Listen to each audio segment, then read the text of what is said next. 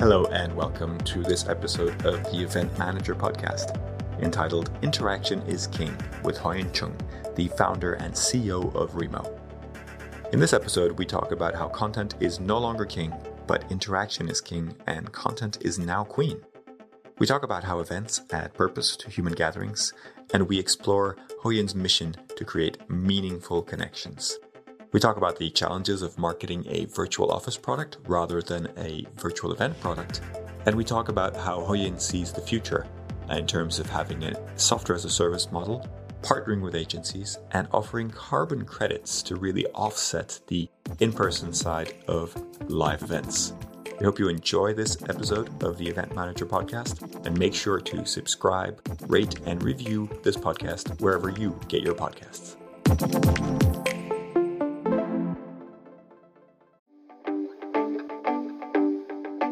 And now for a word from our sponsors, P H L Life Sciences, a division of the Philadelphia Convention and Visitors Bureau. Host your convention or trade show in Philadelphia, one of America's leading life sciences hubs. P H L Life Sciences, the first and only C V B division of its kind, will connect you to the professionals at the forefront of your industry and to a culture you can only find in Philadelphia, a city known for its rich history that's forging a bright future. Philadelphia challenges the expected and defies convention. A world of discovery is waiting. Visit P H L Life dot com to learn more.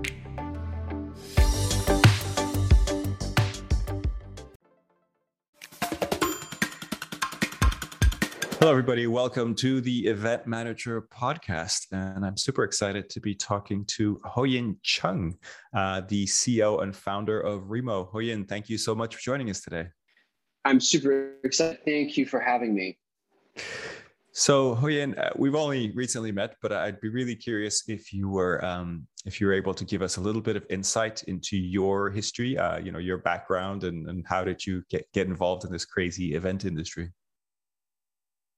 Yeah, it's it's pretty interesting. I it's definitely very um, like I definitely fell into uh, this this industry. It wasn't something that I planned um, before. Um, so prior to uh, Remo, I had some other uh, ventures. Um, in I did like um, Amazon e-commerce before. I've done mobile marketing. Um, I also have done social media marketing as well. My the the venture right before Remo was a Um, SaaS platform for helping social media accounts, social media brands grow their brands. Um, I started off working remotely, working with um, uh, individuals and individual contributors and my teammates that were from around the world. And the reason why I, I did that was not really because of, you know, remote work as a philosophy. It was really actually more of just a need to find better talent. And so um, I've been having and running remote teams for over like eight eight years. Um, I originally started creating a virtual office product. Remo started off as a virtual office product. In fact, we still have it as a um, virtual office product um, today. And um, we, my original sort of goal was to how do I create authentic conversations that build meaningful relationships? And and because you know when I was running remote teams very early on, I found that it's very difficult to develop relationships. Back in the day, we were using like Skype and like no Slack. It was just Skype. And mm-hmm. I lost some teammates because we just could not connect enough at a, at a, at a, at a, at a fundamental human level. And so we created the virtual office product, which is essentially the same thing as Remo, except it's for offices um, to solve that problem. And so then, could you um, give us a little bit of context of how, how that works? So it's a virtual office product. Sure. Um, it's there's video meetings, but what makes it different from a virtual event product? Yeah, yeah. yeah. So um, it's it's it's always a challenge to explain, but um, the way I explain it is um, it's like a two D map, um, and there's you are represented by a little circle uh, profile picture. It's like a circle.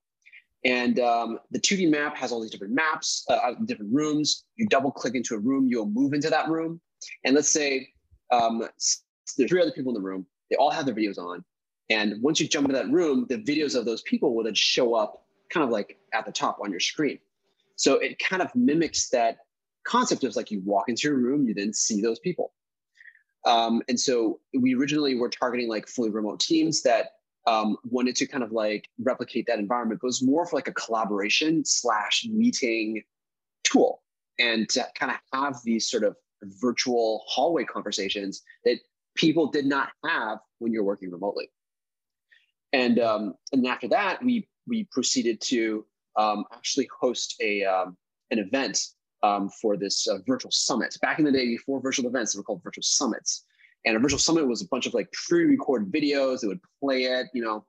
And what we did was we collaborated with um, a summit that uh, was targeting uh, remote work teams and remote work business owners. And we were trying to sell our virtual office to them. We uh, modified our product to create this conference-like map. And um, with this conference map, uh, we had ten thousand people go through the conference. And what's funny is, like, after three days and ten thousand people, no one bought the virtual office. Like, even though that was what we were pushing and selling, no one bought it. And then people came up to me all the time. It's like, oh my gosh, this conference was amazing. I want to host a conference on Remo now. And at the beginning, we we're like, oh, that's kind of odd because we're not a conference product. We're we're doing virtual office. Are you interested in virtual office? They're like, no, we're not. But conference, we are. And um, and so that kind of percolated a bit. And then and that's how we started to um, like pivot into the event space. Um, and, and when was and, this? And, so could you give me some timelines? And when did you launch Remo? And when did you when did this pivot kind of happen? So we we were we launched Remo around twenty nineteen, January of twenty nineteen. We started selling. Um, things weren't going too well, like in terms of like it just didn't gain much traction. It was very tough. We had some customers, but not a lot. But by August of twenty nineteen, we then pivoted. We did some experimentation, and um, you know I did those events that I just mentioned, and then we then we started reselling the product. Uh, pretty much like uh, sep- September, October of twenty nineteen. And then twenty twenty is kind of like, we all know what happened in twenty twenty. So then, and then it just started to really, really expand in twenty twenty. Yeah.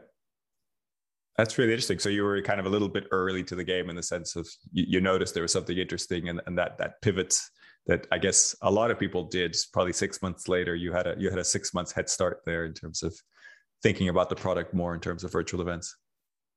Yeah. Yeah. Yes, to that degree, yeah, absolutely.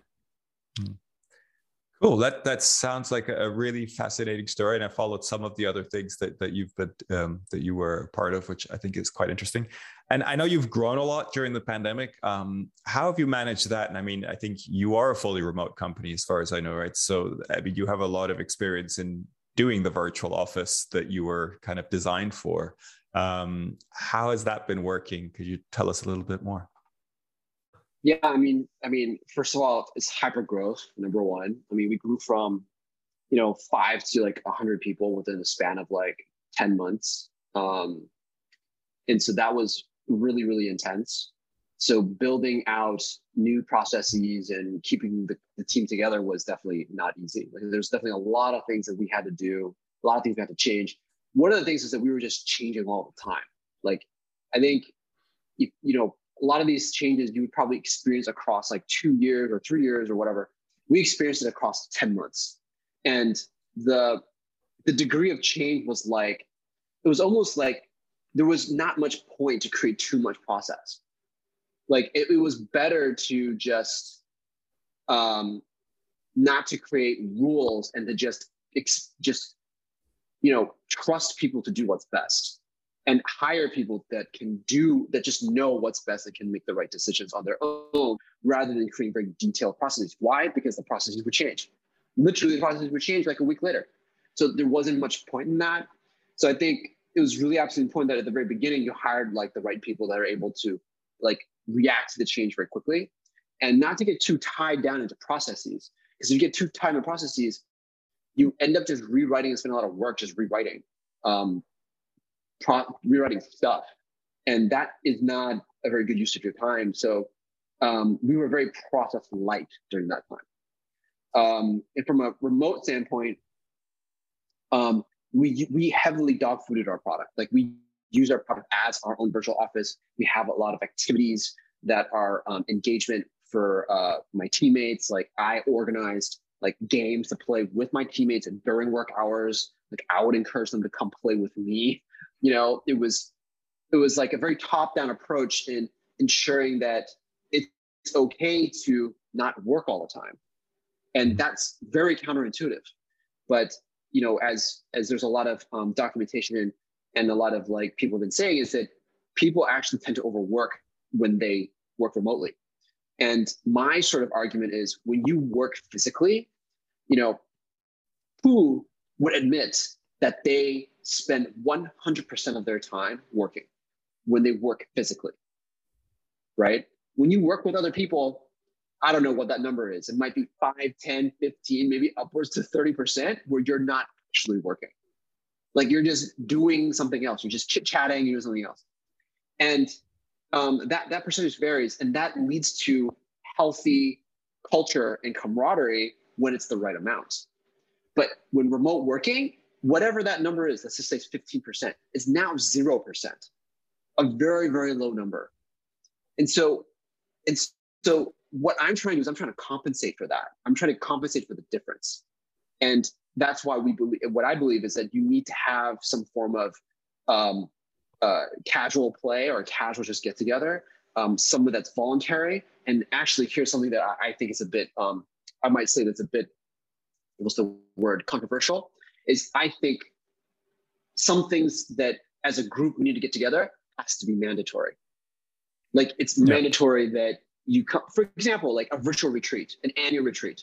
Is that optional or is that mandatory? Most fully remote companies, it's mandatory. It's team building, right? Team building is mandatory. It's forced fun. I mean, the bad, the bad way to say it is it's forced fun. But my argument is, you know, when you typically do events that people volunteer or it's voluntary, people end up going because people are like, well, I have work to do. Like, I don't, I don't really want to go. Like, I don't, I don't know if I want to waste my time playing. I just, I just want to do my work and go home, and, or, or do my work and just, just uh, go, go have my free time. So they, nobody, people just don't end up going. So if it's optional, don't go. And voluntary is the only way that we get to see people. Then what I do is, is that it's team, we call it team building, but you're actually just having fun. You're just chilling and hanging out. Like there's nothing really too structured sometimes, some of them. It's literally an excuse for you to just talk to people at the end of the day. And you can talk to me if you want. If you don't want to talk to me, that's fine. You just sit there and listen. That's really interesting. I think that there's, a, there's part of that that also I think applies to events uh, in many ways, this, this idea of this fear of joining something like that, or this reticence of kind of being part of this event. Like you say, if it's voluntary, people just, they'd rather just get on with their work. But if they don't kind of take that chance, they're missing out because they're not putting themselves out there, right? They're kind of protecting themselves. They're shying away from any sort of interactivity, which is which is such a shame. Um, I wanted I wanted to dig in, dig in a little bit more in terms of Remo. I I I find it a really interesting product in the sense that, and, and you know, tell me if I'm reading this wrong, but most virtual event platforms are broadcast focused. You know, there's sort of like, let's come up with a really cool way of having a sort of main video. People can chat, do whatever, but there's like a, a real focus on one video source. And Remo is very much sort of the breakout room platform in a way, you know, and, and again, if I'm using the wrong terms, please correct me, but it feels like you really decided, hey, the, the important stuff is the chat. The important stuff is the communication between people, rather than the broadcast. I know it can do broadcast as well, but that's not kind of the, the main focus by design. Could you tell me a little bit about why, uh, you know, why that was the sort of, I guess, starting point for Remo or, or design choice? Yeah, I mean, it all comes down to, you know, what my my sort of, um, I sort of mentioned this this this phrase, like my mission, right? The mission of the company really is how we create authentic conversations that drive meaningful relationships. Um, and what we found was events is actually a the most compelling way to achieve that mission. Now, you can do that with virtual office too, but what we found is virtual events is just a much more better way to achieve that. And so what we focus on is how do we create a human-centric experience? How do we humanize the whole thing? And so what I frequently look back and look at is, what do you do normally in the absence of technology? When you don't have technology, what do us as humans do and what is our behavior? And that is where I always start from. When I think about um, like product design, and I think about how do we, what our strategy is, is we want you to feel as close to, from a behavioral standpoint, to reality as possible. what, when some people sometimes might think, oh, it's human centered, they think, oh, well, let's do three D, let's do three D avatars. And I'm, and I would say, well, not really, because I, if, if you do three D avatars, the real life analogy to that is everyone comes wearing cosplay. Like they wear a mask, they dress up to a physical event. That's what a three D avatar thing is. And when I think about that is, do people do that at professional meetings? And we all, we all know that is no. We all go there dressed up, proper. We see our own authentic face and connect with each other authentically to build trust, develops a meaningful relationships that results into business. And so I think about from that. And when you, and what I early on, when I decided, when I looked at why do people go to events, most people go to events, over fifty to seventy percent of people, depending on the type of event, go to events to connect with others, to get industry news, to network, collaboration, partnerships, you know, whatever. And the content is just the conversation starter. It's just a, it's, it's actually just a, um, uh, uh, uh, uh, uh, the initial kind of gel or the, the, the, the grease. A push kind of like, for people, right? It's a going. prompt for people to go yeah. in a certain direction. It's a prompt. Yeah. And I believe that it's a prompt. And so we focused on the individual um, connections, and those individual conversations is where the magic happens. And where that magic happens, that's where Remo kind of got its, its, um, its original, um, because it, It, it it's it doesn't have, when I say human centric, it doesn't mean that it has to be visual. Like, oh, it has to be three D, it has to be V R. There's so many things you can do that mimic the human behavior from a from an experience standpoint that doesn't have to be visual. It's just the sequence of events. It's the way how you present it, not necessarily three D. And so that's what we've been doing. Really interesting. And I, I particularly, you know, you you said also the difference between the virtual office and events, and Uh, I, I'm I'm very interested in this idea of kind of events as milestones, events as kind of important points in your life or in your working career where you do something. Uh, and I feel like if you don't have events, you know, like the difference, the practical difference between a virtual office and a virtual event is sometimes not that different. But because there's a, you know, like there's a, a title, there's a theme, there's a reason why people are gathering at a specific time, then it becomes a milestone in itself, because it's like, okay, this is the time that we're going to be talking about this one thing. If it's just an office day like any other day, you might have some really good conversations, but there, there are no prompts ultimately. There's no kind of significant focus where, where people kind of gather their energy. So you, you made a really, really great point. And I can share you something that I started doing very early on, and which I realized was we created happy hours during, um, right now, even for our virtual office. And we found that with no apparent purpose in terms of why you gather or why you come together, people don't attend, at least virtually. Now, physically, you can't, like happy hour. And that happens because there's a bar and there's alcohol or food involved. Like there's something to kind of draw you there. And then that creates that kind of like conversation, right? There's something that draws you. But online, there's not, there's, there's nothing to draw you. It was nothing that draw you. There's a lack of purpose. And um, I, I think that's kind of what I realized is, you know, the point of gathering is the point that you need to have a very strong purpose, whether it's content or something like that. And if you don't, it typically doesn't, uh, it doesn't pan out the way how we originally think it will. Really interesting. Great. Um, I wanted to touch a little bit on on your kind of vision for the future a little bit, because because I think this is kind of interesting. Obviously, you've you've you've lived through some pretty crazy eighteen months or almost two years now with the, with the pandemic, and also the time before. Um, and I wondered your what your thoughts were on where we're going with this. You know, are there going to be a lot of virtual events in the future, and are they going to look very different to to what they look like right now? I mean, if, if I, so if, if, so I think there's, I think there's two ways to kind of look at it. I'll share with two perspectives. There's where I think the industry is going to go, and the where how I think I would like the industry to go from my perspective, from the Remo perspective. Um, how I think the industry is going to go is uh, obviously people are going to be using more virtual events. Like people are going to be, um, uh, they're, they're going to, they're going to see how um, virtual events are helpful um, and once kind of the hybrid model comes, I think there's going to be a lot of experimentation on hybrid and all that kind of stuff. And uh, we've seen some experimentation on that. I think hybrid is going to be a lot more difficult to execute for majority of event planners. Maybe for large events, I think the hybrid model would definitely be something that would make sense when people have big, big budgets. They can they can they can hire two teams, one for physical, one for virtual. Um, personally, I think hybrid is a very luxurious kind of, you know, sort of model of doing um, events um, until someone can find a much cheaper way to do it somehow.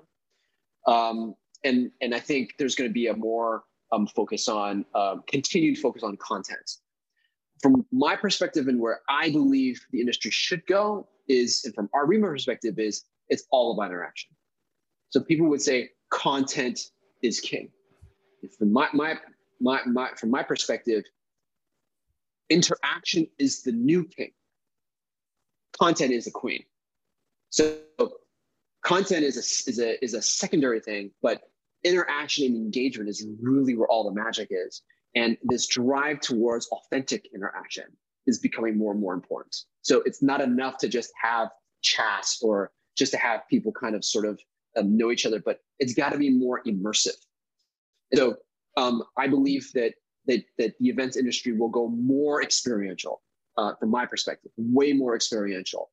Um, the more experience, when I say experiential, it doesn't have to be V R. It doesn't have to be super immersive like A R or anything. It's just the experiences are designed to be much more human, that that you might have, for example, workshops. You might have um, uh, more ways to interact with each other, to play a game with each other, for example, um, to, to interact with each other in a way that can achieve a goal, like in a team-based environment or something like that. Like something that's just way more experiential, to allow to allow it to be very similar to an offline event, because offline events are very experiential.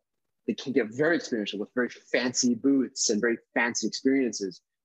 It's going to be a lot easier to execute those types of experiences online at scale.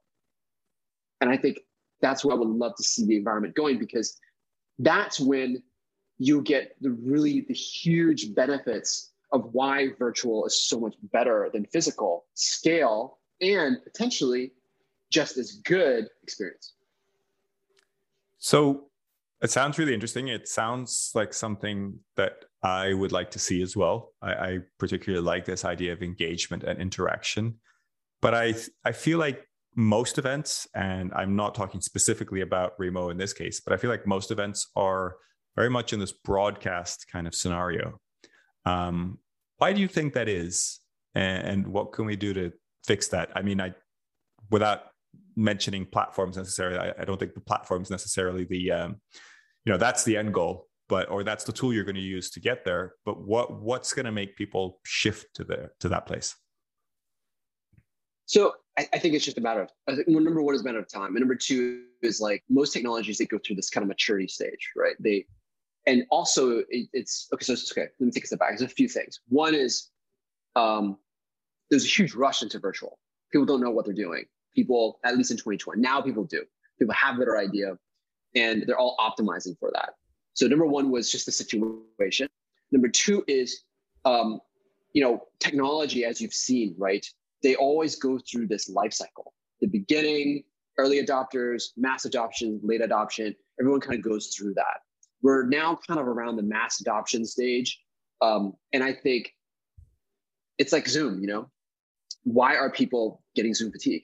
It's because they're just sick, or not sick, but they're just, you know, just seeing the same thing over and over again.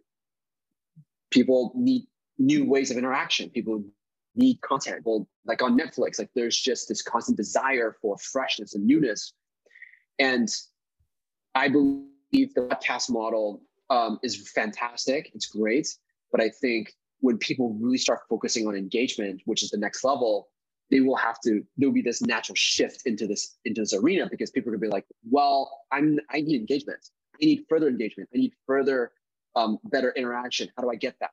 And by just using the same platform, the same sort of paradigm over and over again, that will eventually um, kind of get, may get some fatigue over time. And so I think over time it will go there. And I think it's going faster than what people think. And what about in terms of scalability? Because if you're doing a broadcast event for, I don't know, ten thousand people, it's hard to replicate that into something super engaging and, and interactive. Or, or do you see that differently? Yeah, I mean, well, so then here's my question is like, how do people have conventions that are ten thousand people? How do people maintain engagement there? Right? Like if, sorry, go ahead. I, I don't know if they do. You know, I think I think uh, there's a time and a space for ten thousand person convention. Um, I think part of what makes it really interesting when it's ten thousand people is that it's, you have to be there. You know, you have this feeling that it's important for you to be there, and there's a lot of buzz around it, and there's a lot of kind of, it's a vibrant place. Um, but I think everybody has a separate experience. Um, however, my feeling is when you replicate that virtually, it's very hard to do. You know, just because you're watching a, you know, broadcast style event and there's a little ticker in the corner that says ten thousand people are watching, that doesn't mean anything. You know, you don't really get the buzz of being in a room with ten thousand people. It's it's a very different feeling when you're virtually. Um, so I I think that there's a there's a, a place for that, and I think that those large events still make sense in a way. And if we can do them physically, I think they they're they're worth it, at least in terms of the the buzz and the networking and that feeling that you're part of something really large. Um, I think in terms of sustainability and all, all sorts of other issues, they're probably not sustainable. But I, I think it's very hard for an industry that sort of thrives on building those kind of events to then shift completely into building quite small interaction events. And I'm not saying it's wrong or right. It's just that's a big focus of a lot of the industry. And how do you provide that industry with a, you know, a, a model for interaction in virtual events that can take part of what, what that does for them? So if you think about it, right, like if you look, think about physical events, I mean, if you have ten thousand people in one hall, right, I mean, what are you really doing? Like you just sit there and there's people around you. You get to feel that there's people around you. Are you interacting with people to the left and right of you when you're at when you're at a keynote, for example? I think it's different. When you're at a keynote, no. Um, I think what happens at most keynotes is people are on their emails. They're not actually in the room. Um, but that's exactly. just my exactly. sort of, you know, sitting from the back of the room, you can see a lot of blue screens in people's faces. Um, but if you're at something like a trade show, um, I think there is a, an energy at trade shows that's really interesting. And, you know, it's there's ten thousand people. There's an energy. The, the fact that there's ten thousand people there, but you're not interacting with ten thousand people. You're probably, you know, in a day, you're right. interacting with a hundred, maybe a couple of hundred, if you're really, you know, putting yourself out there and talking to a lot of people, and that's okay. But if you think about every, each one of those ten thousand people having a hundred, two hundred interactions, that still makes it quite an impressive kind of, and I think that's where that buzz and energy comes from. So there's actually a few companies that are doing this. And this is something that, unfortunately, we don't focus on trade shows, but we do have people that have done trade shows um, on our platform. Um, there's some people that have done a really good job with this. Um, and where they where they have, they can hear sort of the, the the conversations that are like happening around them, but it's like very muffled. So you can't exactly listen to it, but you kind of hear in the background. Um, our the way how our, our our platform is structured is that you can have one map and have a bunch of trade shows, like have a bunch of booths on that. In fact, we do we don't do trade shows, but we do something that's similar, and they're called job fairs and poster sessions. Um, it, it's literally the layout's exactly the same. It's like two people per booth, and people just kind of j- jump from one booth to the next, um, and people can kind of just have those small interactions and talk and and all that kind of stuff. So um, what what I would say is, is that we kind of don't focus on the trade show as much right now, but we have been successful in kind of scaling these small group interactions, these type of events for ten thousand people. So mm-hmm. we would have um, several floors and several buildings. So not only a vertical sort of scaling, but also horizontal scaling, where you can go into different places and connect and network with um, different vendors, all that kind of stuff. And this is something that we've we've actually done um, to a very large scale. And um, that is um, you know, something that we've we've been able to do. and and and some of our new a new feature that we've uh, just launched allows you to create, let's say, like ten different what we call event buildings, which are basically ten different floor plans. So you can have um, uh, show hall A for hall B, networking networking lounge A sponsored by I B M. That's like a unique experience. We have um, uh, amphitheater uh, uh, one for one talk, amphitheater two for another talk, and you can move freely from each of these areas. Yeah. Broadcast mode in one time, network lounge in another during the breaks, um, and it literally creates this sort of uh, experience as if at a large, large convention, and you can feel the buzz if you want to, you know, depending on which area you're going to. That sounds to me like a trade show. Why do you say you don't do trade shows? Is it just the sort of the, the naming that you don't use, or or is, do you see something I mean, different? It, I mean, it, it it is similar. I mean, it is similar. When people typically use shows, it's like huge, like they're massive. Like typically when someone says trade show, it's like there's hundreds and two like two hundred vendors, for example. We we haven't done things that are at that level of two hundred vendors, and that's their whole thing that they do. Like. Trade shows also um, is like typically like like that's all. Like they don't have any like speakers, or they don't have any like sponsors. It's just that.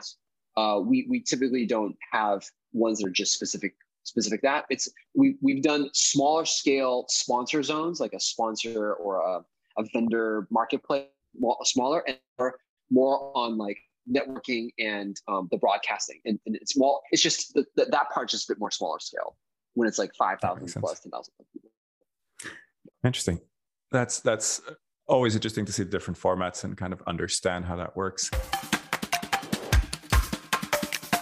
Are you ready to celebrate your successes in the world of meetings and events? The Skift Meetings Awards are back for twenty twenty-four, recognizing the most innovative business events companies across fifteen categories, and we want you to be a part of it. Winners will feature on Skift Meetings, sending a clear signal to events professionals around the world that these are partners they can rely on. The final deadline for submissions is June eleventh. We encourage you to start your submission today to secure the best entry rates. For more information and to start your submission, head to live dot skift dot com. I wanted to touch on one thing that you do offer that I think is, I don't know if it's unique. I don't know for every single platform, but you have a, an event agency partner program. Um, could you tell us a little right. bit about, you know, why that came to be and, and how that works? Yeah. So, I mean, event agency partner program really came about is because we just had a lot of amazing agencies work with us. Um, and we wanted to solidify that relationship with agencies. Our product is a bit unique from some of the other um, products that are out there, is that our agencies make more money using our product compared to others. And there's a lot more opportunities for additional services that um, are required in order to make an event successful. Um, and so that allows them to make more money. So like, Can for example, customizing the floor plan. How that works? Yeah, go ahead. Sure, yeah, that's a great, uh, thing. yeah, absolutely. So customizing the most events, they want custom floor plan of their own. So they get to design the floor plan um, for them. That's like a good amount of money there. The second is um, you have many different event buildings and many different floors.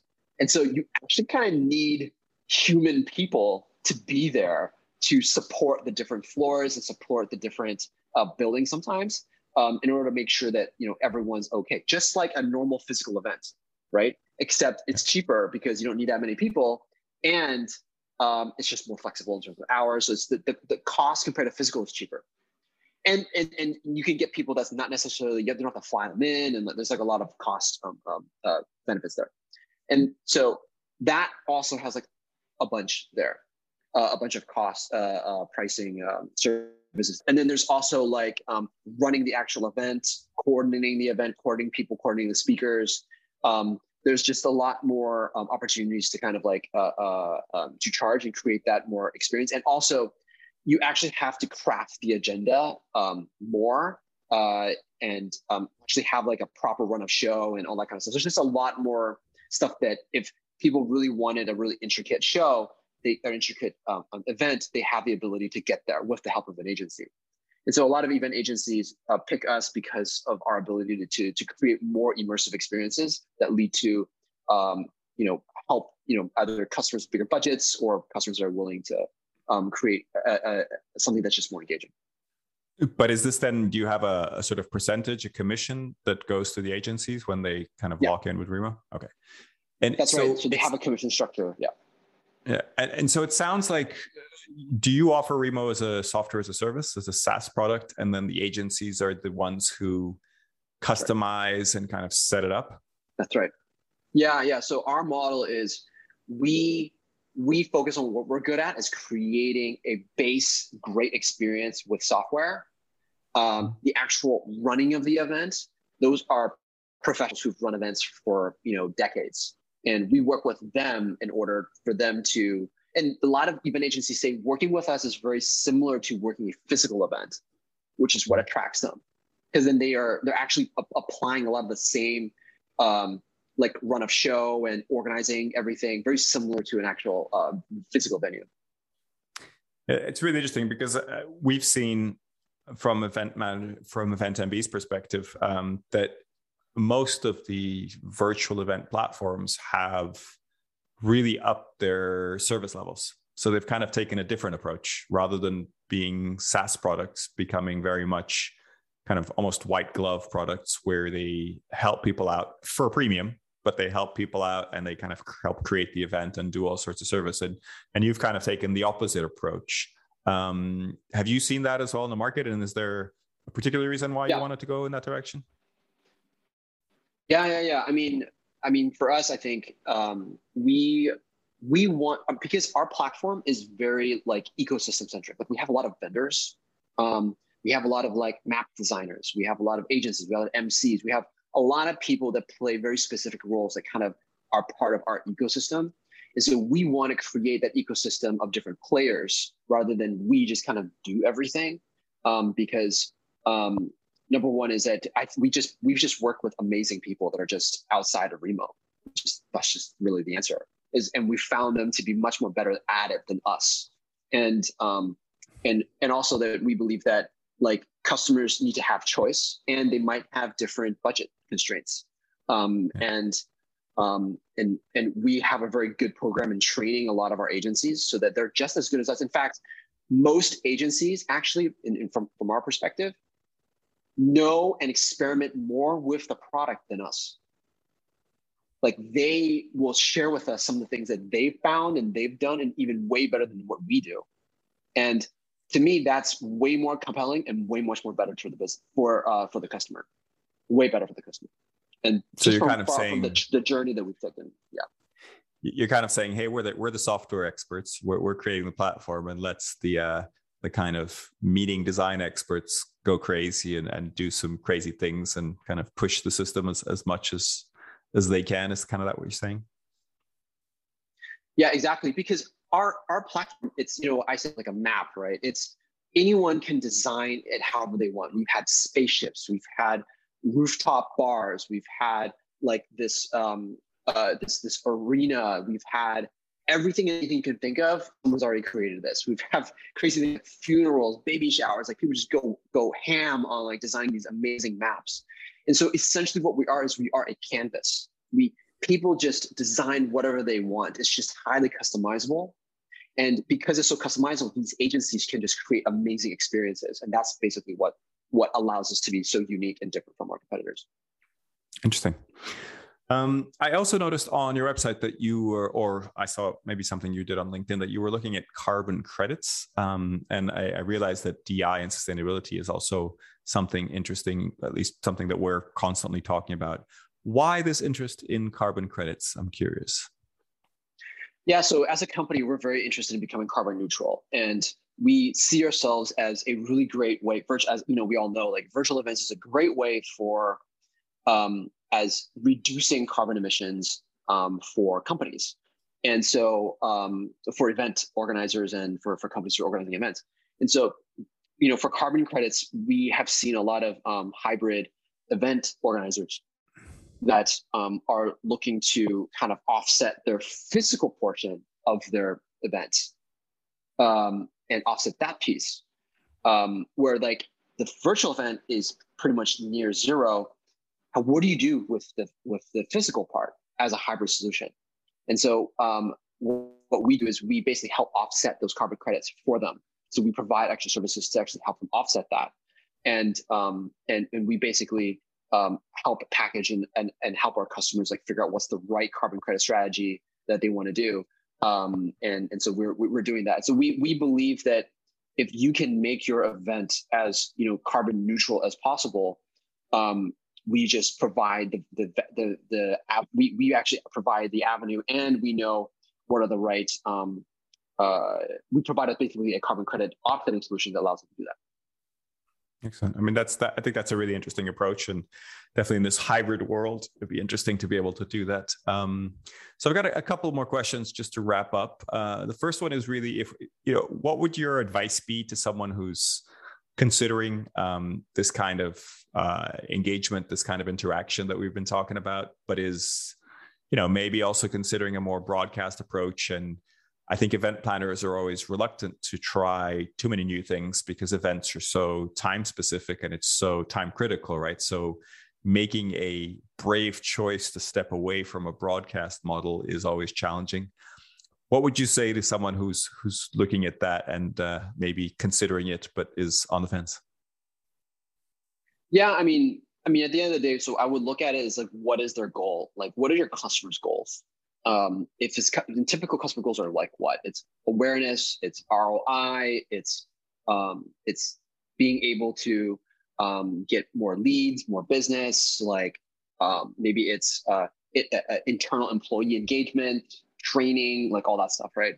And all those things, if we all went to university, like who, if we all went to university and we all just sat there listening to someone, right? Some people are really good at that. Some people are really good at like absorbing the information and like doing well in school. Um, I was okay at school. I wasn't particularly great, but you know, is that a really good way to achieve your goal, right? And I think some of us would say some cases yes, some cases no. But in the corporate, you know, level, right, um, you're really trying to push and make sure that, that like you can create the most effective R O I from a corporate standpoint. And I would go back and say, okay, if if if the corporation is trying to achieve a goal, it, really the most effective way is to do engagement. Everyone wants engagement. In fact, the industry will push towards engagement more. more engagement metric or engagement and more proof of that this engagement actually led to a certain, you know, R O I. Because now in the event industry before, right, you couldn't track anything, right? If you ask event planners, how, how do you know that your event's successful? A lot of them say, well, I just sent out a survey, which, which now when you look at virtual event platforms, like virtual event platforms, like, oh my gosh, like survey is your level. We can measure everything now. So what that means is that for event planners, they're all now have a set of metrics that can measure and make them accountable now. And, and that means that the bar that you have to make things more engaging is now much higher, way, way higher. And um, it, clients will pick up on that. They will know that. They will find out if you don't do it, someone else is going to do it. Someone's going to say, hey, I want to show you the R O I of my agency and what I provide a value for you. And they're going to go deep into metrics. Like we, we show how many meaningful conversations people have. We show uh, meaningful, like we're able to measure how meaningful it was and how they were able to network and communicate. We can measure um, how the, they were engaging with the content, which leads to them being able to remember and in like just vegetate or or apply the content much better than just a broadcast mode. And so what I would say is that think about what they're doing and showing them the metrics that can basically like like, like achieve their goals. That's something where broadcast has potential limitations. Okay for now, but you know, as time goes on, the market's going to change towards this direction. And to me, I think being ahead of the game here for engagement is better being than at the back of the game. Because when you're at the back of the game, then you're just catching up. And um, that's something where you don't want to be too far behind. That's interesting. Tell me a little bit about this metric of, of engagement. What do you, what can you actually measure there? Well, we can measure, for example, um, the length of audio and video that's turned on. mm-hmm. at the event? How many people have you spoke to? Um, what are some of the topics that you're talking about? What are the hottest topics? Um, when it's in a conversation mode or a broadcast mode, we can measure um, how people, like if they're, if they're chatting a lot, or if there's a lot of emojis uh, that are being given, for example. We can we have this graph where it shows the amount of engagement throughout the entire event, like, you know, up and down. And so, and also it's a timeline, for example, like start of the event to the end of the event, like first hour, second hour, third hour, we can see the attendance and also the engagement. And so now you can get really scientific. Like you can be like, oh, when this person spoke, engagement was down. But when this person spoke, engagement was really, really high. Like you can now do really, really scientific things and saying, oh, this topic, not interest, people were not interested, or this type of um, activity um, did not boost engagement later down the road, or we should say these certain things or introduce these types of engagement that actually leads to higher engagement later down the road. So we can do a lot of interesting things that you really couldn't do before. You really, really couldn't do before. And I think the virtual event industry is all is heading in this direction for sure. And I guess if you're more focused on the interaction, then there's more things to measure rather than a broadcast situation where there's just, you know, the, exactly. the maybe emojis or something like that that people are doing, or, or the chat side of things. Exactly. Exactly. Interesting. Well, Huyen, thank you so much for, for sharing that with us. I think it's been really interesting, a little dive into interaction and hopefully what, what you see is the future of, of the event industry. Um, I'm, I'm think I'm going to catch you maybe a little bit off guard, but I'm going to ask you a question that we ask everybody at the end of the show, which is, um, who would you recommend uh, we should invite to be a guest on the show? Um, if you could give us uh, someone from your network that you think would be interested in uh, in chatting with us and connecting to event uh, managers from all over the world. And it's, it's in the event industry, is that correct? Doesn't have to be, as long as they're interested in the event industry. I mean, it's it's really oh, an open-ended question. Um, who's ever, oh, who's ever interested in the event industry? Um, ooh, that's a good one to, to, to ask. Like right on. Um, I, I mean, I think, uh, I think, I mean, there's there's definitely several. I mean, like if you guys haven't had um, the uh, C E O of Accelerant, um, I think he's uh, great. Um, I think he's a great person to uh, um, to have. Uh, Jonathan Nazarian. Um, I think he's I think he's some of the stuff that he's been saying, I think, really great. Recommend I would recommend him. Okay, thank you very much. We we we've had Jonathan on one of our summits before, so it'd be, uh, be easy to invite him onto the show, and I think he'd be a, a great guest. So, thank you very much for the recommendation. Huyen, it's been a pleasure chatting with you. I hope you enjoyed your time on the Event Manager podcast. And uh, for anybody listening, please do uh, subscribe, uh, rate, and review the podcast wherever you go, wherever you get your podcasts. And I look forward to having you join us again soon. Take care, everyone. Thank you for listening to this edition of the Event Manager podcast. Please subscribe and rate the podcast wherever you get your podcasts. For the latest news and the best articles on technology and innovation in the event industry, head over to event m b dot com.